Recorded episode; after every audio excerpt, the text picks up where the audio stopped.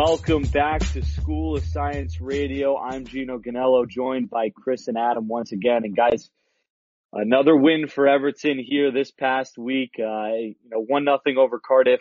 We're going to get in a little bit of that right now, as well as some other things. And I think the first thing we need to start with is the defense in this one. Superb again, a clean sheet, which is always good from our standards. And you know what's great about it is that it was Mina and Keane again this time, and it really, I think, and we'll continue. I'll ask you guys about this too, but just to start off, I think it really speaks a lot about the depth we have at that position now, from considering what we had last year and in years prior.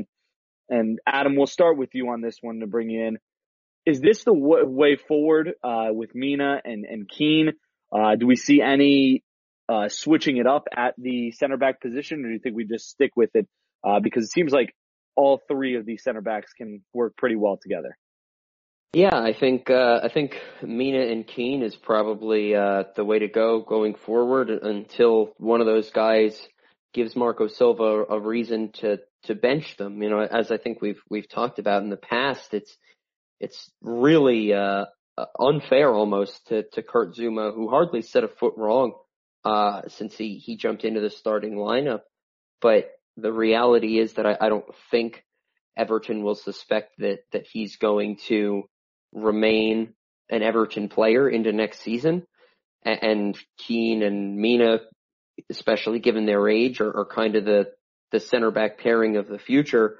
So you're not going to waver from that if it's getting you results. I think, again, as we saw maybe a little bit against Cardiff, Mina is really good with the ball in his feet, especially for a guy who's as big as he is, which is nice and can kind of help in these matches where we know we're going up against teams that are bunkering deep.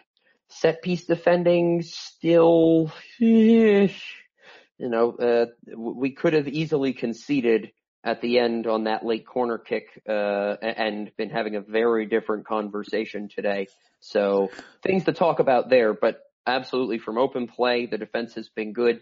And I think it's Keane and Mina all the way right now. Yeah, I agree with that. And it should be noted, though, that the chance you're talking about that I think Callum Patterson headed over the bar or something like that for Cardiff was in the 88th minute, and that was, for all intents and purposes, the only thing Cardiff created the entire match. Oh, yeah, absolutely. It was. The issue, of course, being that all it takes is, the one. And certainly, we've seen that, or, earlier this season in matches against teams like Cardiff, where it hasn't necessarily come to bite us, cause we've had the goals to overcome it, but just conceding that one chance has been one chance too many sometimes when you're giving up the quality of opportunity that we have. And in a vacuum, it's really not that big of a deal that you concede that chance, especially given that they played so well during the previous 87 minutes. The problem is that Everton left the door open to allow that chance to have the potential to bite them, and that was not a defensive issue. It was more of an attacking issue. Oh, yeah, absolutely. Yeah, and the thing I think with Mina and Keane, like you guys said, I agree with you, Adam, in the sense that, this is a situation where Mina and Keane are the guys we have permanently here. Zouma, we're not sure what is going to happen with him after this season, and it's good to get these two on the same page. Also, there was oftentimes, speaking on the point of Mina with the ball at his feet, I mean, there was oftentimes where he was making runs up the center of that field, passing balls up and staying up there, in case a cross came in, which I thought was pretty interesting. I mean, he is such a big target. He is, I mean, you saw him on some of those plays where he's just towering over people. And that's a nice thing to have on your side of the ball, for sure. It is. And there was one moment, I forget exactly when it was, but Mina carried the ball pretty much all the way into the attacking third. It was very David Luiz-esque, and I think he passed it off to, I believe, Bernard, and then kept running into the penalty area. The guy looked just utterly depressed that he didn't get the return ball back into his forehead. It really cracked me up because he was like, I'm going to play center forward for 30 seconds. This is great. And everyone could use a little more David Luizian entertainment in their lives, I always say. And boy, was that a David Luizian moment. Yeah, and I mean, he stayed up there. There was because I know exactly what you're talking about, Chris. He stood up there and was standing up there with the strikers to the point where I was like, wait, is that Mina still up there? No, dude. I don't want to have a counterattack here. And I thought it was just pretty crazy, but he does play well with the ball at his feet. Defense looked great, which is a good sign even against teams like Cardiff, who may not, they have 2 goals on the road all year. But teams that, teams that we probably last year probably aren't looking at in the same situation in terms of our center back situation. But from defense to offense, our attack did struggle to create some chances until Lookman and Tosun came on. What do you guys think the issue is here? And Chris, we'll go to you on this one first. What's the issue with the attack? It has been struggling. I mean, especially against a team like Cardiff, we should be able to create chances despite them having that low block there. And we just weren't able to until we made some substitutions. Yeah, so one of the things that we saw yesterday was a lot of attacking moves either being initiated by or ending with either André Gomes or Idrissa Gueye, which, God love them, that's not really their forte. You want those types of things to end with a Walcott or a Sigurdsson or a Richarlison. And I think the reason that this happened in large part, and Adam wrote about this today, which I encourage you to check out on the site, but Richarlison is not a tendency to drift left and leave the center of the pitch unoccupied. Well, when that happens, Gylfi Sigurdsson has to take it upon himself to move further up and be in position to receive final balls, and so you're left with Gomes and Ghana kind of looking around for something to do, and that'll either end on a long-range shot or just pushing it back out to the wing. And you kind of want somebody in the middle who can hold the ball up, is a simplistic term, but you think about how a defensive midfielder recycles play. There's a lot to be said for a striker who can do that as well, just taking the pass off of your midfielders, letting them get into better position, letting your wingers do the same thing, and then giving it back to them and making it run. And right now we've got nobody doing that. And I think that one of the most interesting things that I didn't even realize in real time until I went back to write that post today is that the pass that leads to the Everton goal ultimately, as you may recall, a pass kind of gets pinged into an Everton player with his back to goal, some 40 yards from goal, and it just kind of gets bounced off a defender and it goes out to Walcott, and he's clean through. That player is Richarlison, and it's indicative of what you can have happen when your striker is making himself more available to the players in the midfield and to the players out wide, rather than just kind of drifting and looking to get himself on the ball and into space rather than linking up the play.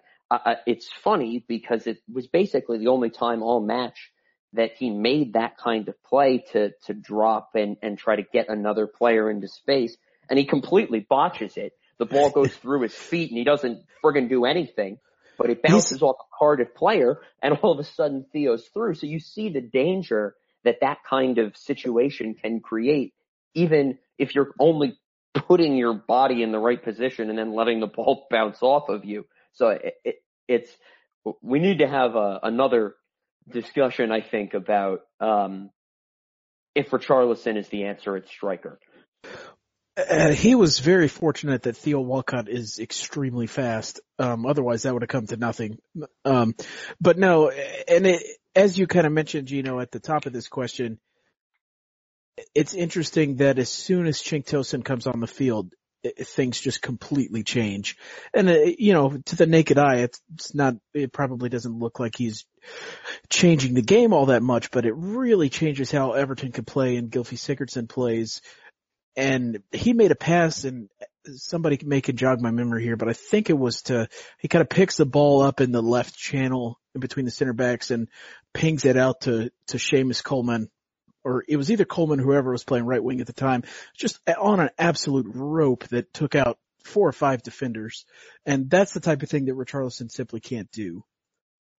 Yeah. I do recall that play, and I think at that point it might have even been Lookman who was out on the right at that point. But yeah, that's exactly the sort of play that I'm thinking about, and that, like we saw on the goal, Richarlison, you don't see him in that space very often, and when you do, it's just not in his skill set. He's not a good passer of the ball. He is strong for his size. He is strong for a winger. He is not, center striker strong in the traditional sense. And that's when you play for Brazil and, everybody's overlapping and interchanging, and your center midfield's now out on the left wing because your central striker went out wherever, you can get away with being the sort of quote unquote striker that Richarlison is. And that's all well and good. And, luck to him playing with Brazil, but Brazil, Everton is not Brazil. I don't think I need to say that, but just to be clear, when your central midfielder who's making a late run into the box is Philippe Coutinho instead of Ghana, it's a little bit of a difference. Yeah, and that's and it's not even to say that Richarlison doesn't have his uses or his moments where he can be, a legitimate striking option, but week to week, especially in a match like this where we know it's going to be hard work to break down a low block, you just need somebody who you can ping the ball into their feet, and they're going to find a pass, or they're going to hold it up for long enough for you to find another option and work the ball around, and not kind of force everything even more out wide than it already is, too much at times for Everton. But because he drifts, then an already wide, heavy attack just becomes almost exclusively out wide, and it just doesn't work.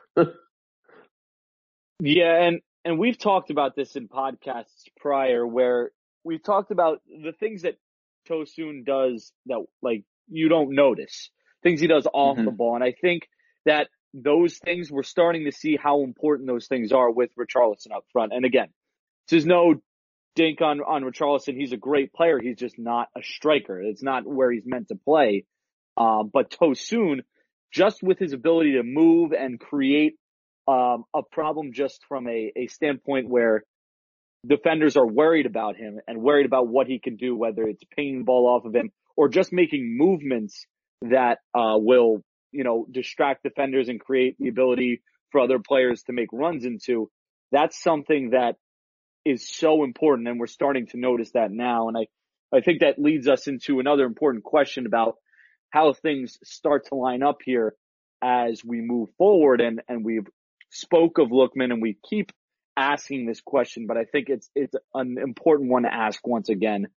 This is his time to start now, right? I mean, he has shown us everything I think he can show us and prove to us that he can be an option that's as good as, if not better than, Theo Walcott, at least on the right, or even Bernard on the left if we want to stick with Richarlison up top.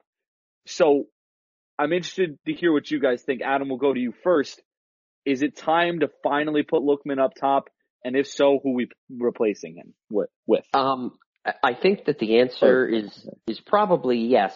But I think especially after watching the way that this match went, it's yes, but for a really a pretty specific reason. And I think, as we've talked about, that we've got some doubts about Richarlison as the out-and-out striker. And if you want to pull him from that role and put him back out on the left, that's fine, and that makes sense. But I think what we're seeing pretty clearly among the top 4 guys that we have as wingers, even though Richarlison hasn't been playing out there, we think of him as a winger. Richarlison and Theo Walcott are goal-scoring wingers. They are guys who are going to find themselves getting onto balls, going into the box, and creating chances by getting shots off, not necessarily creating for others. And Bernard and Lookman are much more creative presences in terms of that their ability to, especially Lookman, dribble, be able to beat guys 1v1 or 1v2, as we've seen in a couple of instances, is a different ability than you get with Theo and Richarlison. And if you're going to put Richarlison back on the left and go with a true striker up top, then you've got to have another creative player out in that wide right spot. And it's not Theo, I don't think. So if you're going to put Richarlison out left, I think Lookman's got to be the answer out right, not just because he has earned it based on his play coming off the bench, but because you need another creative outlet in addition to Sigurdsson if you know that your striker and your left winger are going to be primarily goal-scoring threats as opposed to creative ones. That was going to be my point, was just that Lookman's inclusion takes so much pressure off of Sigurdsson in terms of who the team looks to make that final pass. I mean, Lookman did more in 15, 20 minutes on Saturday than Bernard did the entire match. And I say that as somebody who likes Bernard and who also likes Theo Walcott. It's just the proof is in the pudding here. I don't know what else he's got to do to, and it's not really it's a good problem to have. I don't have really a complaint with Marco Silva yet and how he's handled this. I mean, Lookman has slowly ramped up as the season has gone on into pretty definitively being the first substitute off the bench, lately, and I think deservedly so. But to Adam's point, I don't think that you really want to be starting your wingers as Richarlison and Walcott just because they're too similar. So Silva has the right idea with Bernard and Walcott on the field from the start. I just think he might have the wrong players. I would also be interested to see Richarlison and Lookman as the wingers rather than Walcott and Bernard. And I think that this is obviously something that we're talking about kind of in theory right now as opposed to against a specific opponent. Our next opponent, as we know, is Liverpool, where I don't necessarily know if I want to see Lookman starting because you do expect to be doing a lot of defending. So I think what we've kind of learned with all four of these guys to this point is that it is going to be opponent dependent and situational as to what the best option is against Liverpool next week. I don't know if Lookman is that, but after that, we're home against Newcastle and home against Watford. Those are the sort of matches where you know you're going to want somebody who can do the things creatively that Lookman can do from the off. Agreed. We'll talk about this more in a little bit, but against Liverpool, can I have Dom, Richarlison, and Theo, please?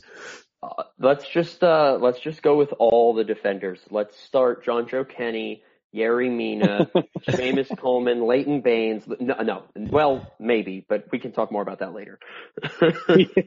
Where's Aaron Lennon? Oh, I miss Aaron Lennon. Why you got to do me like that? Especially in a situation like this when we need a nice defensive winger against what we're going to see on Saturday. But we will get. Or Sunday. We'll get into that a little bit more later. But on the Lookman thing, I think, you know, and I was watching, if you guys will go off point here a little bit, and I know a few of us were, the Chelsea Tottenham game that played at 12:30 on Saturday, 12:30 Eastern time, that is. Son had that goal that Lookman almost created himself during our game. Just dicing in between defenders with the ball at his feet and finding an opening. And that's like the type of player that I think Lookman, like we've said, that he can be. He can be the type of player that takes on defenders and really challenges them, which is something that could really help this, as opposed to Theo, who has the speed, just doesn't have really that ability that we've seen to be able to slice and dice defenders and create openings for himself like Lookman has shown us he can. And I think that's going to be something that's going to be really important for us going forward. Yeah, and I do just want to mention quickly that Lookman chance that you're talking about, it was electrifying, and we should not dock him any points for not scoring there because he did absolutely everything right. That was an utterly ridiculous save by Neil Etheridge, who I believe is from the Philippines, but I do also think that his name sounds like a 1970s country music star. I mean, anyway.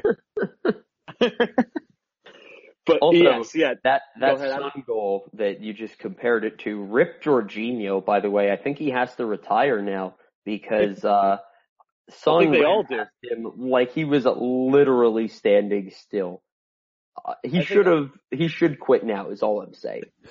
Well, we've seen what happens when Jorginho sweeps the leg when he's beaten. That is true. Maybe not a good idea for him either. Son is still on my fantasy team, so I guess I should be happy that he didn't commit a tactical foul there. Yeah, I mean, I tweeted out, I tweeted out on Saturday that the souls of every Chelsea defender are now owned by Son after that one because that was just unbelievable. But getting off topic a little bit, let's get back towards Everton here. And we'll talk a little bit about one of, I think, my personal man of the match, and I think a lot of people's was André Gomes. You know, he's getting better and better. You know, he's shown us some great passing ability and just really a calmness about him under pressure, at the back, finding his way out of pressure and getting it to the forwards and the wingers. You know, where does he rank on the list of Everton's most important players? And I know we've had some comments already today, a day of recording on Sunday, about the transfer plans moving forward with him. But where does he rank right now on Everton's most important players list? And Chris, let's go to you on this one first. Pretty high. I mean, higher than I think I would have ever expected this soon into the season. I'm trying to think if I want to put a number on it, but you look at maybe Jordan Pickford and Richarlison and Gylfi Sigurdsson. Just with the way that Silva wants to play, I mean, I think Gomes is right there in that second tier with probably Seamus Coleman and Idrissa Gueye, right? He's bordering on undroppable at this point. Just bordering? I mean, I say bordering because I have so much respect for Morgan Schneiderlin, and I just hate to see him on the outs like he is, but Gomes has been absolutely incredible. I mean, since he's come into the lineup, it's been the 2-0 victory over Palace, a tight match at Old Trafford that ultimately, you know, we lost, but a decent performance. 3-1 against Brighton, the 0-0 against Chelsea, and then beating Cardiff this weekend. I think he had a shout for man of the match in pretty much all of those, maybe excepting the United game. Yeah, and you know, that for guys in that kind of role, you know, in a central midfield role that isn't necessarily always as flashy as it was in the Cardiff match, you know, sometimes looking at the results and just the general overall team performance is a good way to get a sense of what he's doing because it doesn't always jump out to the naked eye.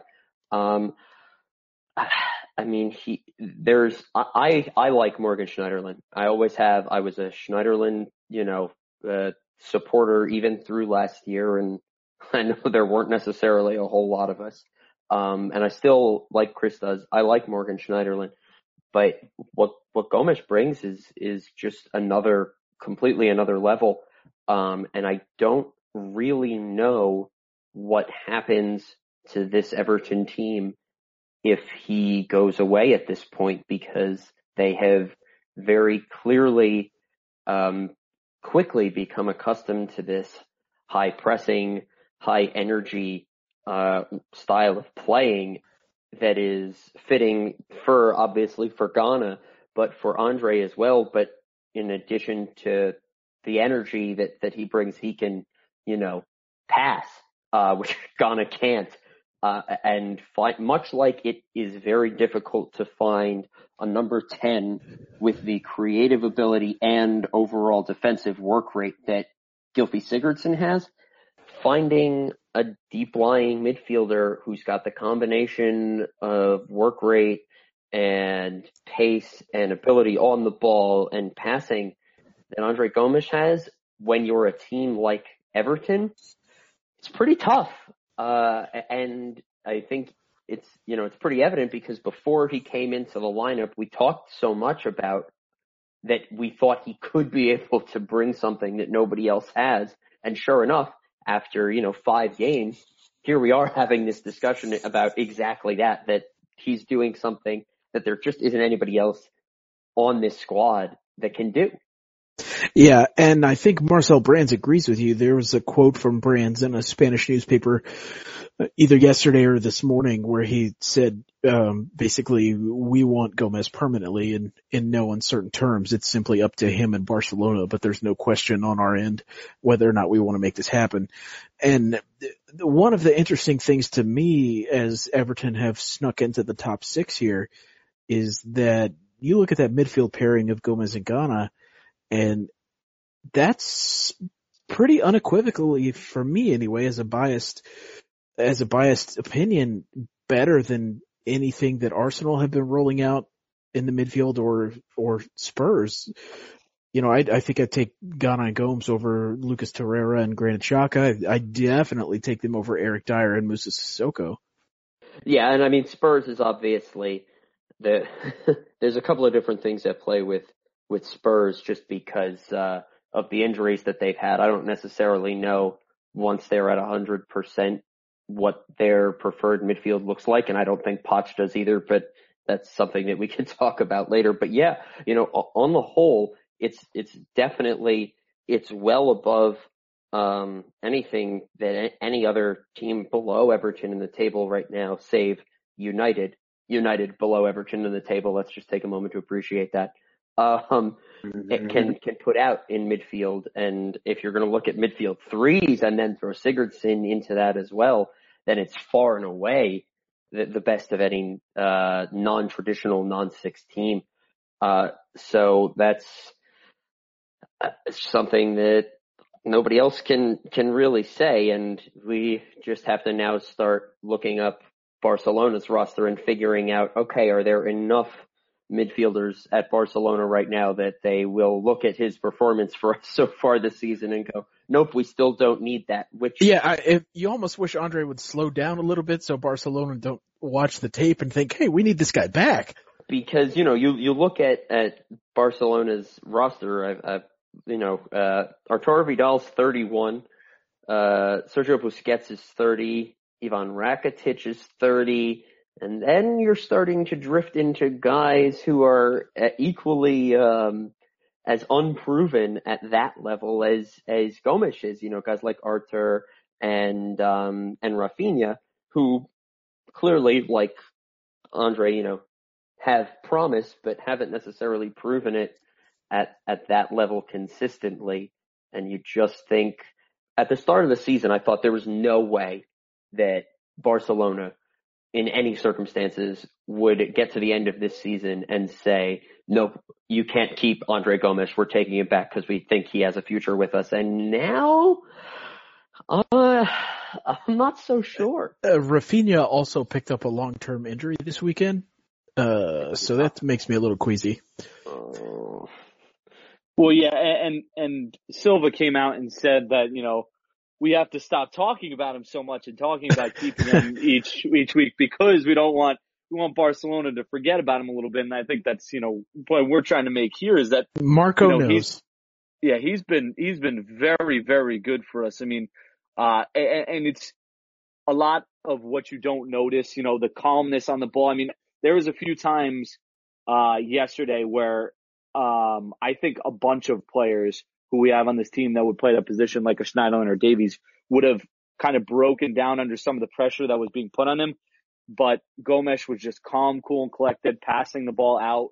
Even when he got to pass the ball in tight spaces, he was able to get out of that and find an open player to pass the ball to. And he's just been just something that, you know, we've been pleasantly surprised by because he's been so good. And you know, even some of the crosses he was putting in yesterday were just tantalizing crosses that you just somebody should have been there to get on the end of. And you know, he's just really showing the type of player that he can be, which, hey, that's great for us, you know, moving forward. There was one play where Gomes made a really nice run with the ball down kind of the left-hand side and whipped it into it ended up on the foot of Theo Walcott, and it just kind of bounced off Theo's foot and out of bounds. And Andre just looked up at him like, why was that not Lionel Messi?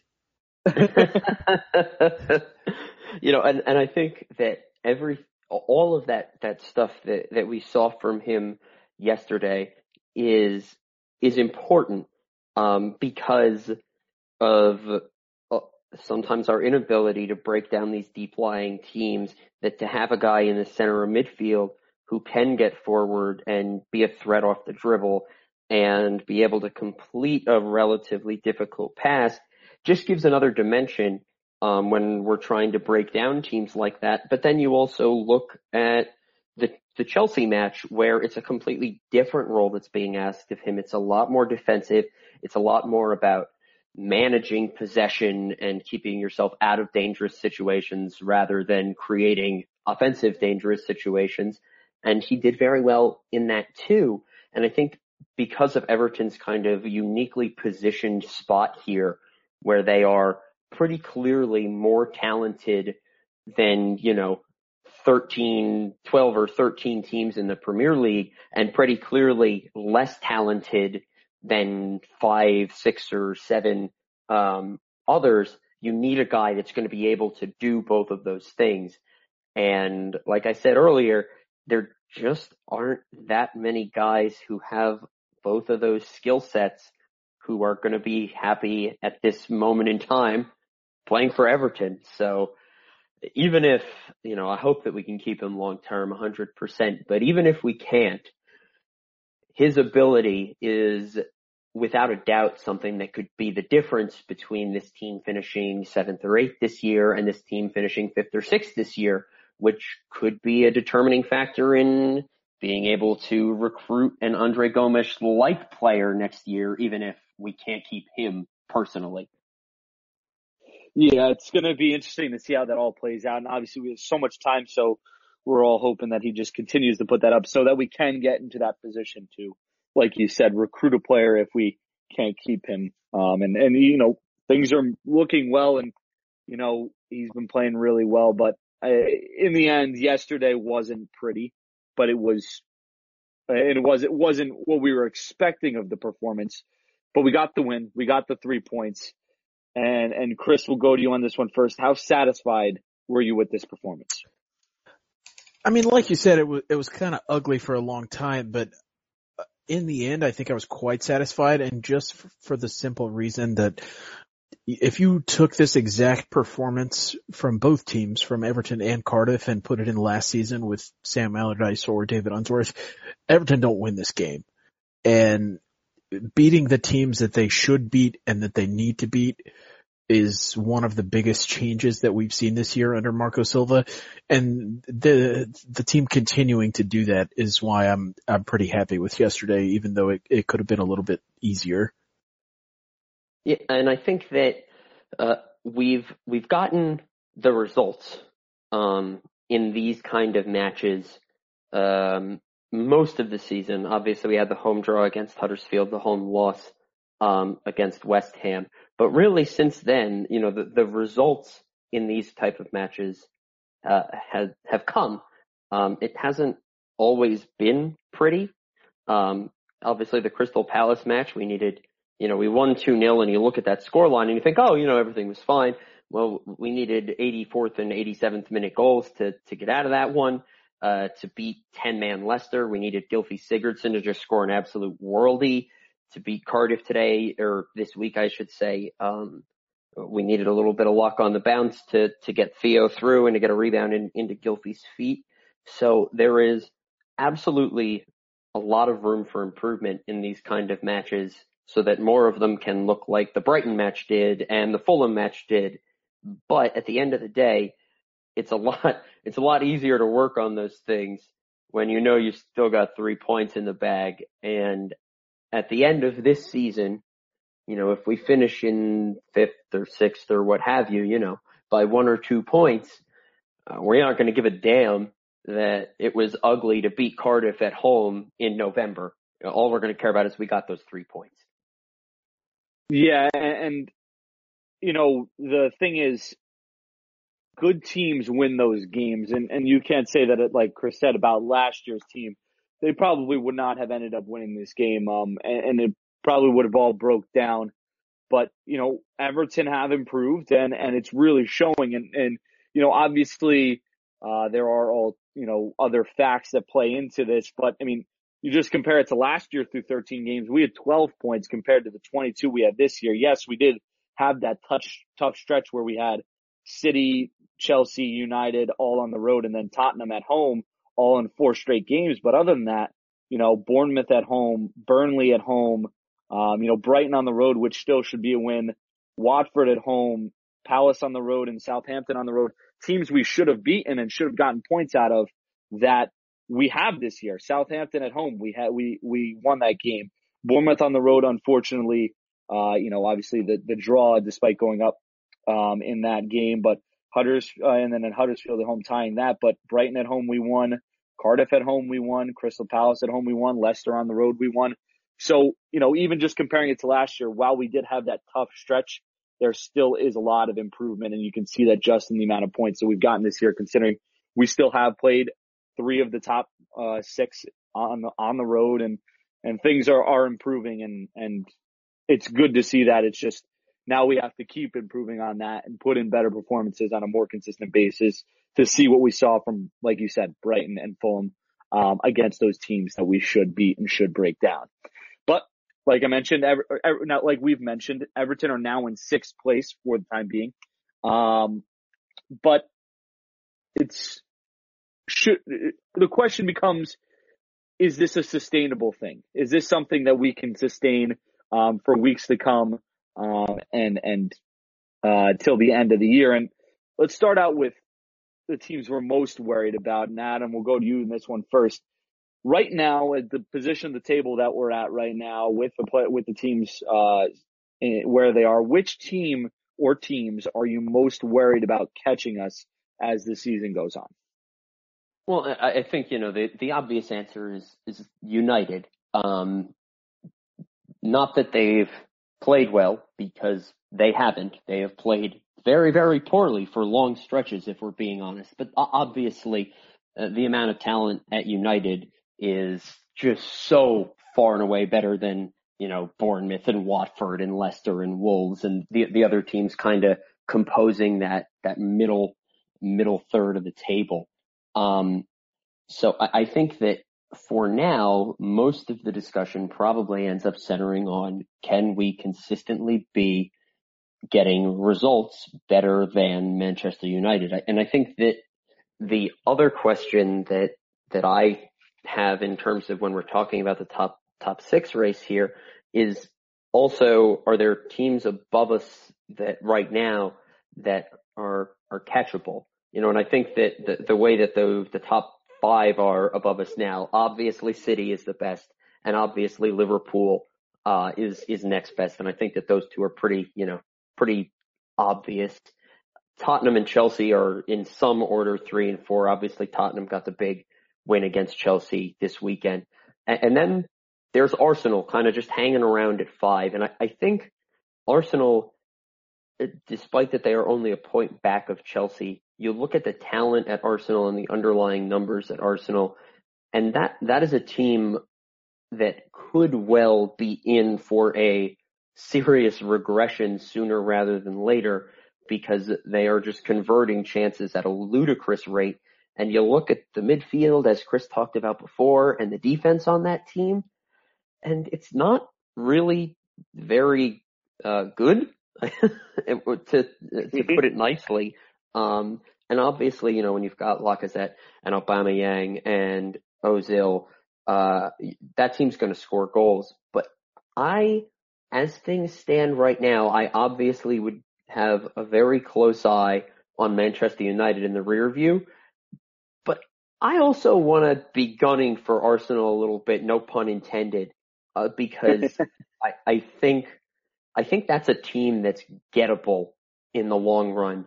And obviously all Everton can do is take care of Everton. But it's also nice to be able to not only say, yeah, we could be a top six team. We could be a top five team, I think, realistically. Yeah, I mean, it's shaping up the way that the season is unfolding to really be a race there for the kind of those, obviously not 1 through 2, but 3, 4, 5, 6, 7 is going to be really interesting and probably end up being the storyline of the season. And I agree with Adam that Manchester United, simply because of their talent, are the team to watch. I also think that Leicester City still concern me a little bit, just because of they can get really hot, and I think that there's an emotional aspect to their season this year where they have the opportunity to kind of galvanize behind the tragedy that they underwent a couple of weeks ago.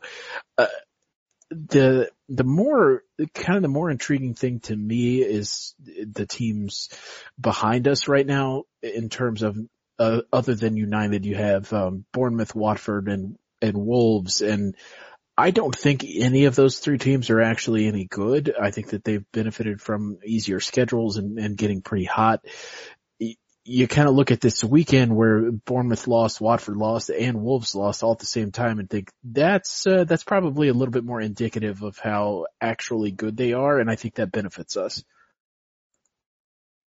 Yeah, and it's like I said, to me, I don't really even process Bournemouth, Watford. I see your point on Leicester, but I just don't think that they've got enough in the tank this year. And Wolves, if we are in a situation where we are genuinely talking about whether, in 2 or 3 months, whether or not we can be better than Bournemouth or Watford or Leicester or Wolves, United will have caught us.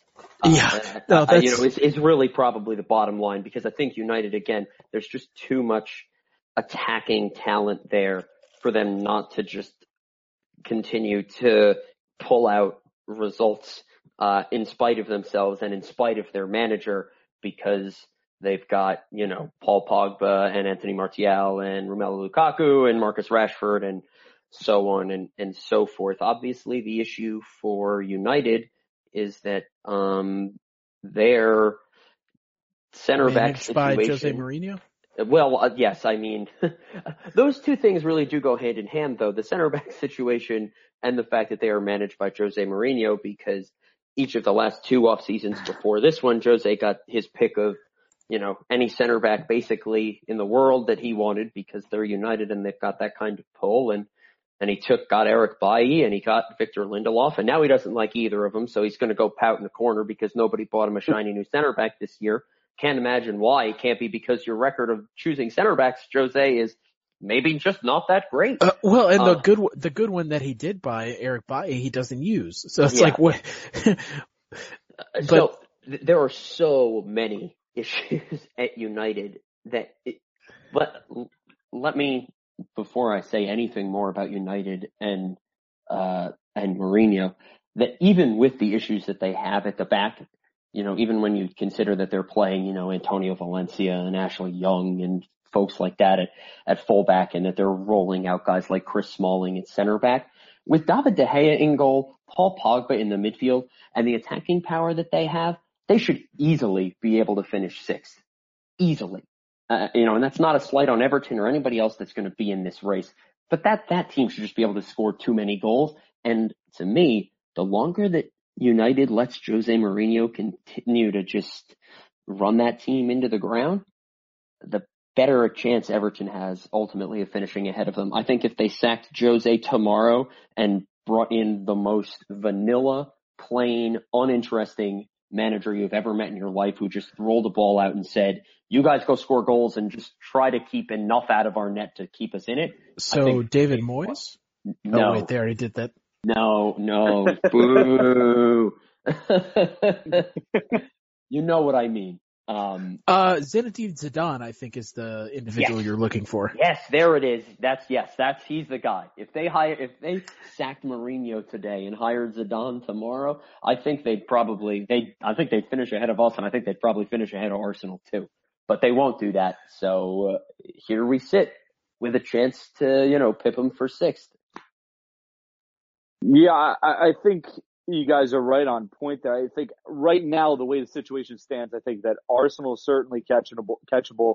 And I think that Man United, while the team that most worries all of us, is also a team that we can stay above. But I think it all depends on how things play out, because you have to feel like they're probably going to get on another bad run, and you don't know how long Mourinho is going to last there. And if they do make a change, you feel like that could be it, and they could just go off and running and finish pretty high compared to the performances that they're putting out now. And we'll all forget about this time where we were saying that we could finish ahead of United because they've been playing so well. But I think that, you know, Everton, I think they have the ability to now compete and get into this top six. And the question becomes now, do we need to beat those top six, the money top six, the guys that are always there, the guys we always have trouble on the road against? Do we need to beat those guys to stay in sixth? Or is there another way around it? I mean, it would be nice, but I think that as long as we keep beating the teams like Cardiff and Brighton and Fulham like we're supposed to, six is still going to be there for the taking. I mean, you look at it now, and we're in sixth with having lost to both United and Arsenal. And we drew Chelsea at Stamford Bridge, which was nice, but it's not like we got to six now with beating those teams. And I think that those teams are going to buzzsaw through who they buzzsaw through, and it is what it is. But as long as Adam mentioned, Everton take care of Everton, I think it's still going to be open towards the end of the season for us to be right there. And I think as we've said, unless something really outside the realm of the expected occurs in the coming months, it's probably going to be between Everton and United for that spot for six. And I mean, United this season has hosted Tottenham and gotten smacked 3-0, has coughed up a late lead against Chelsea and with a 2-2 draw, and got smacked around by City in the derby before the break. And those are the only three matches so far this season that they've played against, you know, the traditional Big Six. So that's 1 out of 3. And Everton has taken a point from Chelsea, which is exactly what United's done. And we went that was also at Stamford Bridge, excuse me. So yeah, so both United and Everton have gone to Chelsea to nick a point. And that's pretty much all they've been able to do against the big teams so far. So if that continues, then all you've got to do is continue to take care of business against the mid to lower table teams as we have, and just let United keep self imploding. And you should, in all likelihood, be in a pretty good spot come April. So speaking of April, in case you guys did not realize, 2 of Everton's final 6 matches of this season are both at Goodison Park, and they are against Arsenal and Manchester United. Yeah, and obviously a long way to go yet, but you could most definitely see a world in which those are 2 pretty big friggin' games. No doubt about it. Yeah, I mean, if the trends continue as a pace, I mean, we have a little bit of work to do to catch up to Arsenal, but those are going to be 6-pointers, it feels like. And I think that the one thing that makes this a little difficult to judge, just because we don't have a body of work to work with yet, is that Everton hasn't played a home game against a traditional top 6 team yet this season.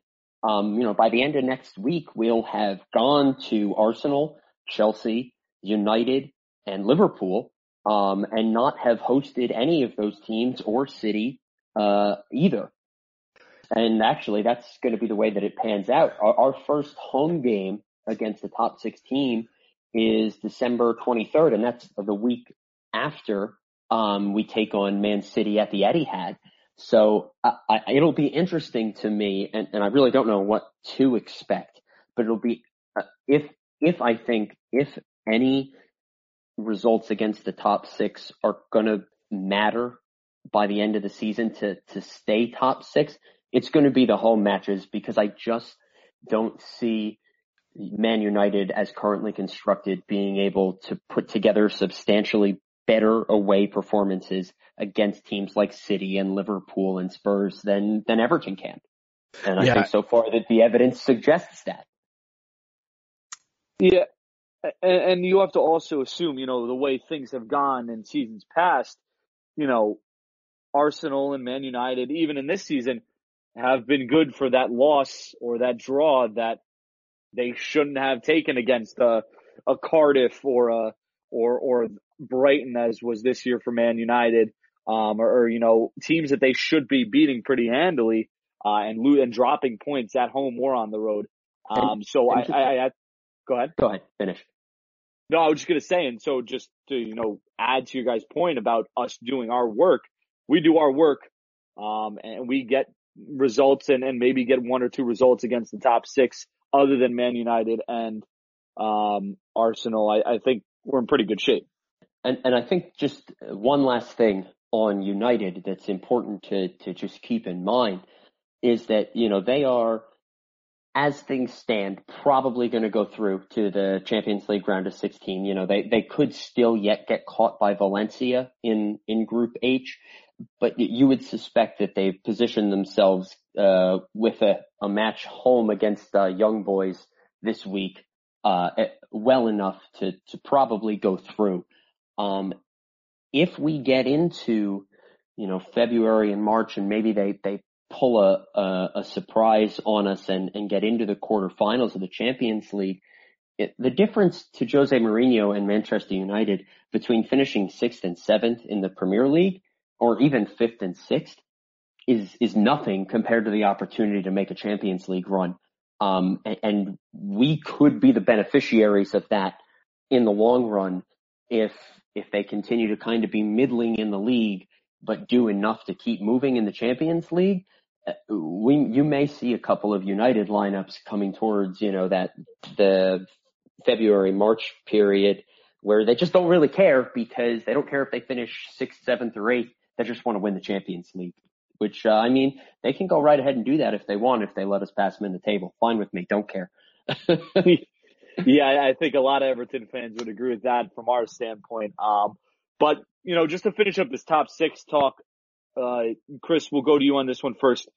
What do you think the biggest internal flaw Everton have, or has that they need to fix is, you know, to keep their spot in the top six? So it's interesting because there are kind of two angles to take to this question. You can look at it in the short term and think about this season. What do we need to do to kind of consolidate our place in the top six? And for that, I want to go back to what we talked about earlier, and that is stop playing Richarlison at striker. But in terms of the longer term outlook and kind of making it a big seven instead of a big six, I think that the wasted money in the transfer market is kind of hurtful to a team of Everton's resources. I mean, Farhad Moshiri is rich, obviously, in ways that none of the three of us will likely ever understand. But you look at Sandro Ramirez, Davy Klaassen, and those types of guys. Those purchases don't seem that damaging when they happen and even when we get rid of those players, but they do make an impact on the bottom line and kind of prevent you from finding another Lucas Digne or another Yerry Mina or that kind of thing. And I think that over time that portion of the scouting department will get fixed, but there's been some pretty high profile mistakes in the transfer windows recently. And I think that if we can clean that up, we'll be well on our way. The only thing that I will add to that, which is an excellent point and not something that I had really thought of with this question, I'll keep it very simple. Just clean up set piece defending, please. I know that we've seen it, you know, better, I guess, than it was at the start of the season, but you look back at Everton's last three matches and really the three biggest chances it's conceded against Brighton, Chelsea, and Cardiff, the two biggest chances, are the corner kick goal that Lewis Dunk scored against Brighton, or when we were playing Brighton, that tied that match at 1, and the Callum Patterson chance late in this weekend's match against Cardiff. And that's, you know, considering that there was a Chelsea match at Chelsea in the middle of that, and the two biggest chances we've conceded are friggin' set pieces to big oafs in the box.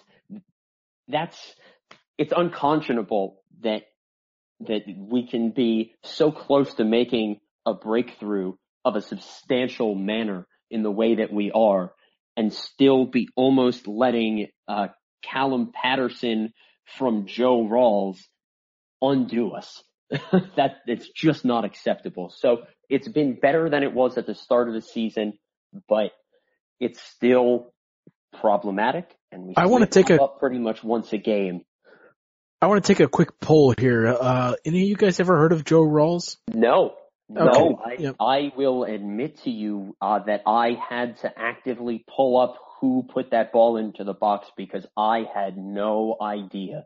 I mean, I feel like, at least personally, and I think you guys do too, I follow the Premier League just about as close as an American possibly can, and I got nothing. Yeah, no, and that is exactly, and again, if you're keeping score at home, it was solely March that put in the corner that Lewis Dunk put away when we played Brighton. You know, if that makes you feel any better, which it probably shouldn't. No, not really. I mean, that's like a Football Manager regen name. Solely March. The point being that, you know, we're not being undone on these plays by, you know, outstanding service or, you know, exceptionally talented strikers. It's Lewis Dunk, Callum Patterson, and Joe Rawls and Solly March. It's just got to get cleaned up. I don't care how. I don't care if it's zonal. I don't care if it's individual. You cannot, with the amount of talent that we have, make those kind of mistakes and still get to the places that we want to be. Yeah, absolutely.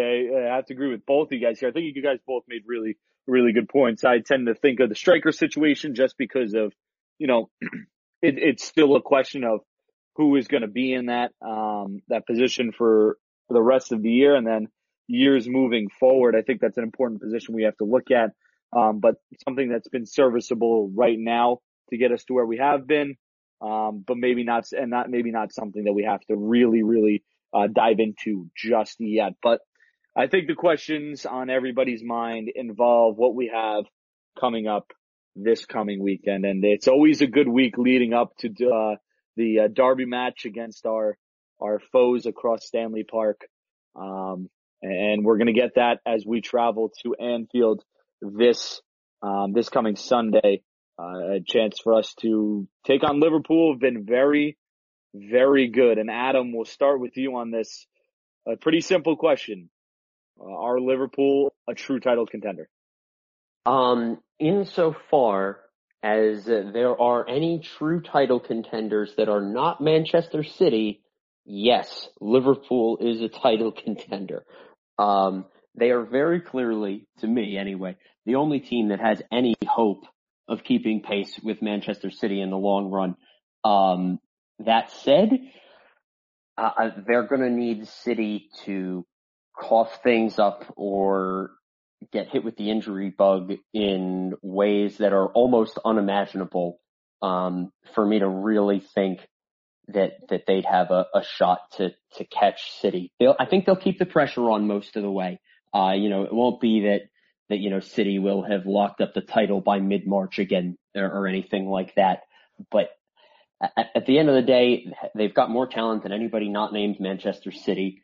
But gosh darn, Manchester City is just really friggin' good.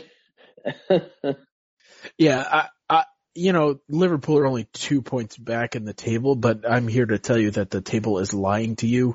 They're not catching City. If they do, I will, I'll eat a piece of paper on this podcast. You guys can listen to that segment of bad radio, but I just, this City are so deep and so good that I don't think Liverpool's standing a chance, and they're still rolling out guys like Dejan Lovren and Jordan Henderson every weekend. Well, and I think, am I wrong that De Bruyne is still injured? Yep, he's still on the shelf, and Benjamin Mendy is hurt for the next 10 to 12 weeks, and Bernardo Silva is also out at the moment. And the thing about it is, Gino, it just doesn't matter. They still, went to West Ham this weekend and just absolutely bludgeoned them to death. It was bloody. It was carnage. It just wasn't even close. And yes, City played a midfield that had both Fernandinho and İlkay Gündogan in it this weekend, and they still just make it look so easy. Not fair. you throw Mendy and De Bruyne back into that mix in a couple of weeks, couple of months, or what have you, and then it's like, what are you going to do? Why are we even playing this game? Yeah, and if you look at the stats, they've scored 40 goals, I think it is, already this season. 40. The next best team has 27. They have a 13-goal gap without their best players for the majority of the season, and they're just absolutely that's a walloping everybody. Kevin De Bruyne is their best player, in my opinion, and even more than the 40 goals, that's startling to me is that City have a goal differential for every point that they've earned in the table. They're 35 goals in the green, and they have 35 points. That is simply unheard of, and I know that we need to talk about Liverpool, but that's the reason that I do not think Liverpool are going to win the title. Well, and I think if you want to even talk a little bit more in depth about Liverpool, there's a 14 goals difference in the goals for column. City scored 40 goals this season, Liverpool 26, which, 26 through 13 is still pretty damn good. They've both only conceded 5 goals this season. And it just does not feel as long-term viable to me anyway, that Liverpool can continue to, give up only a goal every 2.5 games. Virgil van Dijk is amazing. He is incredible. He is 2 center backs at once. But you're still one of Joe Gomez or Joel Matip or Dejan Lovren is still going to roll out next to him every week. And eventually that, combined with the fact that their midfield is still a little bit of a question mark. Yeah, that Alex Oxlade-Chamberlain injury really hurts. And the other thing is that Liverpool still have to play City twice. That's reason enough that they're not going to win the title for me. No. Then they played earlier in the year, and they played the dullest 0-0 match that I've ever seen, and it made no sense. Which to me, oh yeah, you're right. Is indicative, kind of. Liverpool City went to Liverpool, and Liverpool said, "All right, City, we see you. We're not going to try to press the crap out of you because you'll pass through us." And City kind of said, "We don't. We're just going to kind of do whatever, because as long as we don't give up points to you here, we're going to outpace you against the rest of the league, and it's not going to be close." Yeah, that's the long con by Pep Guardiola, I think. He's like, yeah, I'm good. Yeah, which I mean is you don't want, if you're City and you feel that you're the better team as well, you should. You don't want to give Liverpool a 6-point swing in a week. It's what they did. They managed to do that successfully and kind of just kill out the game at Anfield in October, and I wouldn't necessarily be surprised if they did the same when they met at the Etihad in January. But to get us back to the original question, I think we're kind of all in agreement that Liverpool is very, very easily the second best team in the Premier League right now. but they are very obviously not the best team in the Premier League right now because of how good City is. Yeah, absolutely. Like you said, we're all in agreement on that one. And they have performed very well defensively, which has always been an issue for them. And, obviously, like we've said also, Van Dijk he's just so good back there. And that's been a really important part of their defense. But moving towards our game this weekend and talking a little bit about our matchup with them, are there any weaknesses that we see in this Liverpool team that Everton could possibly exploit when they take them on next Sunday? Is there anything that we could look towards to try and attack? And Chris, we'll go to you on this one first. So I think the obvious answer to that is Liverpool's midfield, because Naby Keita is hurt, Alex Oxlade-Chamberlain is hurt, and they've been kind of using a rotation of James Milner and Gini Wijnaldum and even shoehorning Jordan Shaqiri into the midfield for reasons beyond my understanding. And it also should be noted, which may actually work in Everton's favor just simply because he's not very good, Jordan Henderson got himself suspended for this match, so nobody's going to get their leg broken on Sunday, which is nice.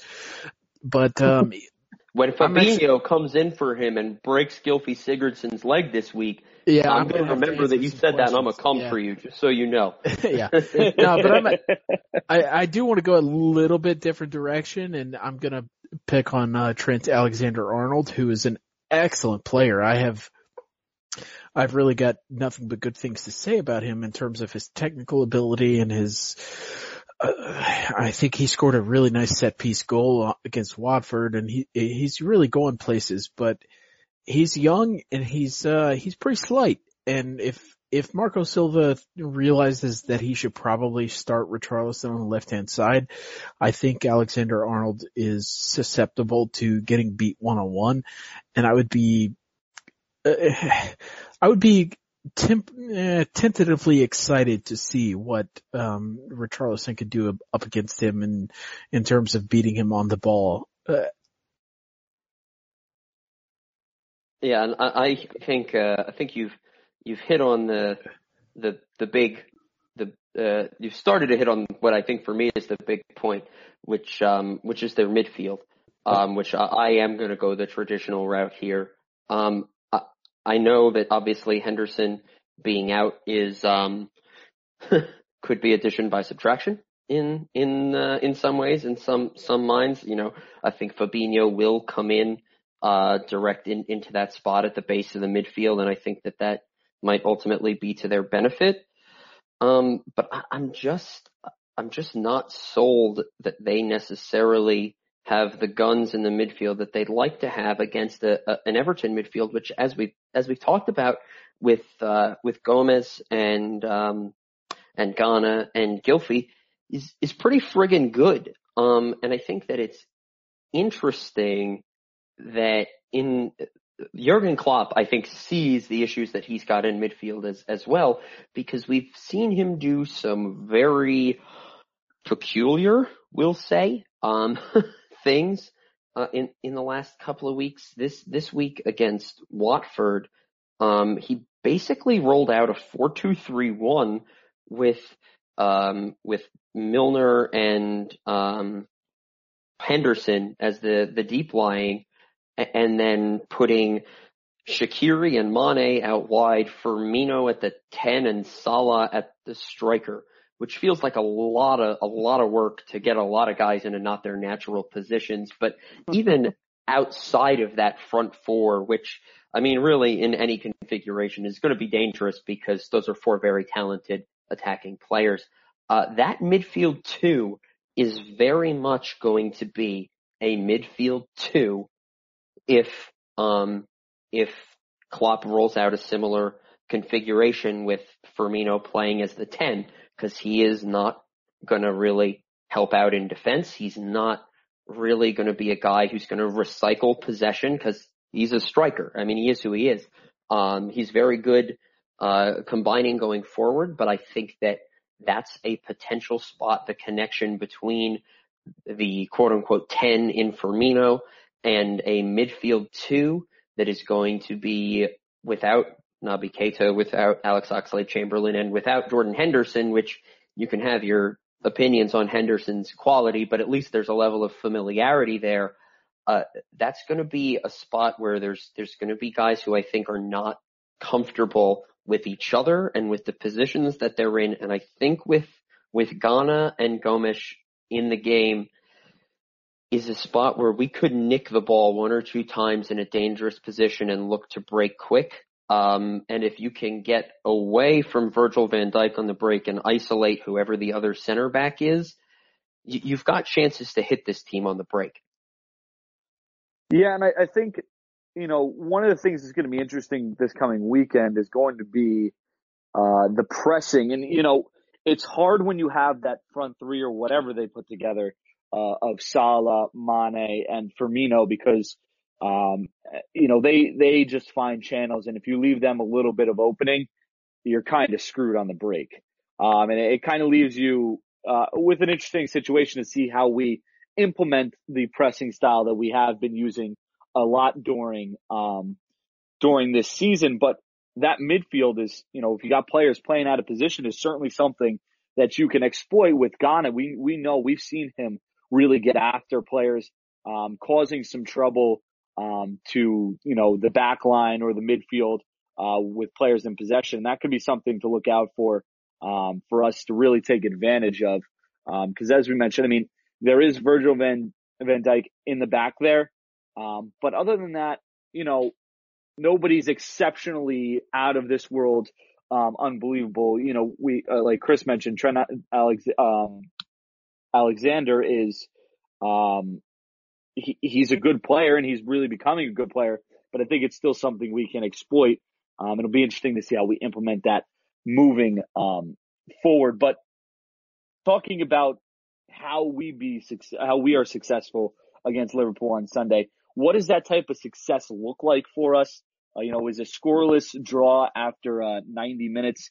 Is that, you know, is that something we consider successful, you know, defending deep, like we did against Chelsea?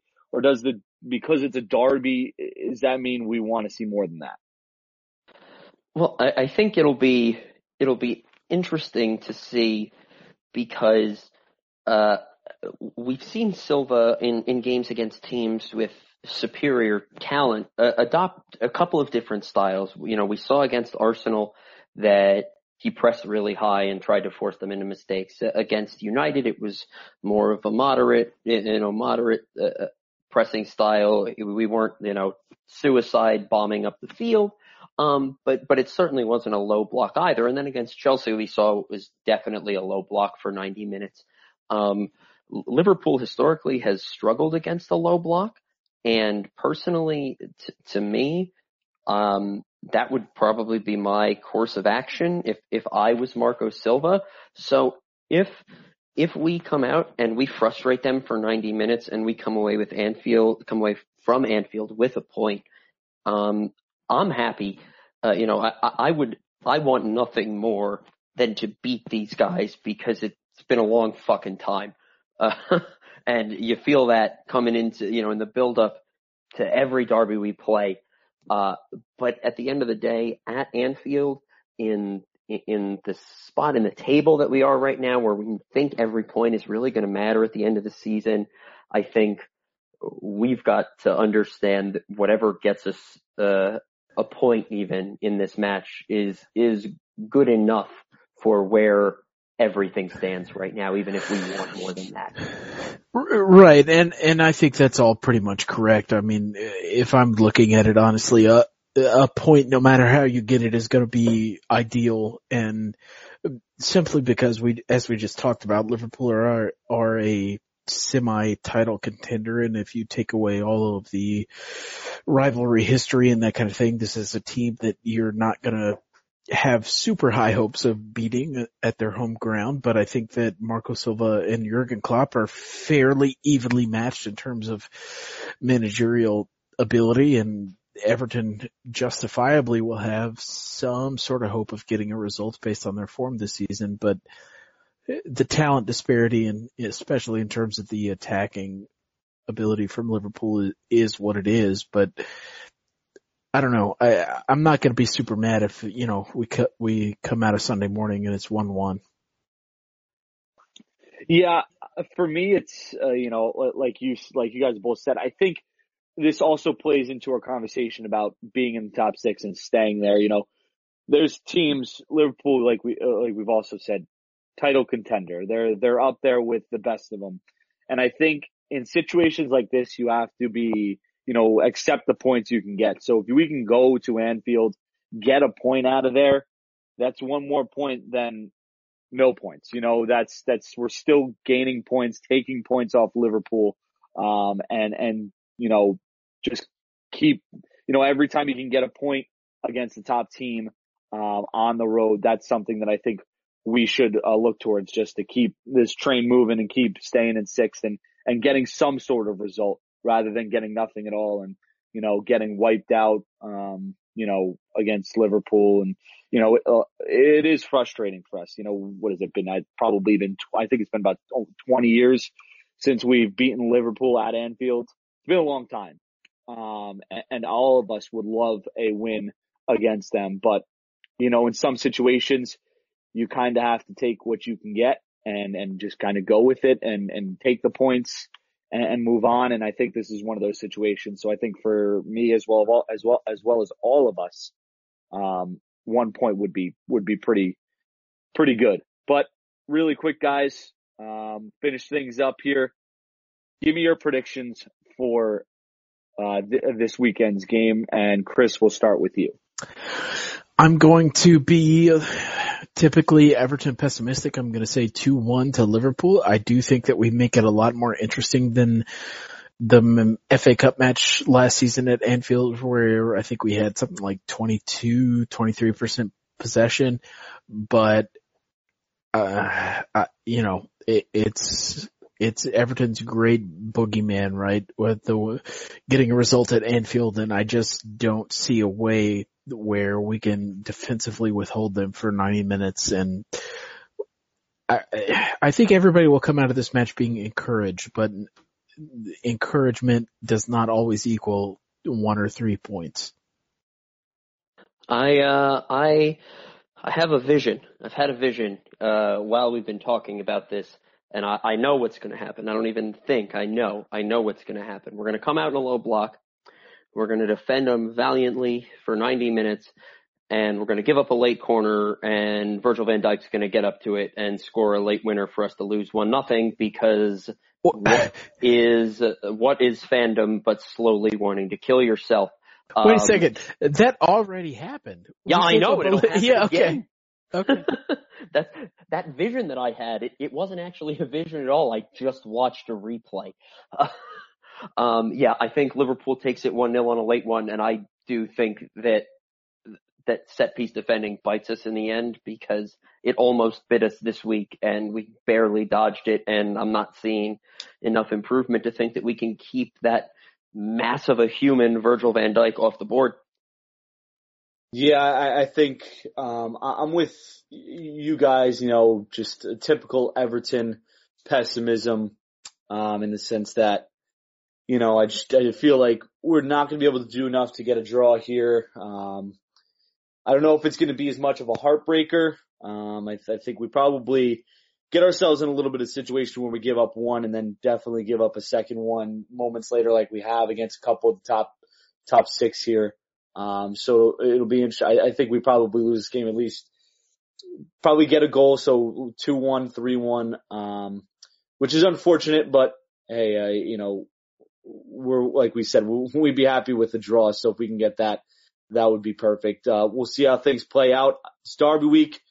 You know, despite Liverpool being very good, things are looking up for Everton, and that means good things for us moving forward. And, it's going to be interesting to see how things play out. Guys, thanks for joining, me and talking a little bit about it this week. To the listeners out there, keep listening, keep following us on Twitter, and we'll catch you guys next week.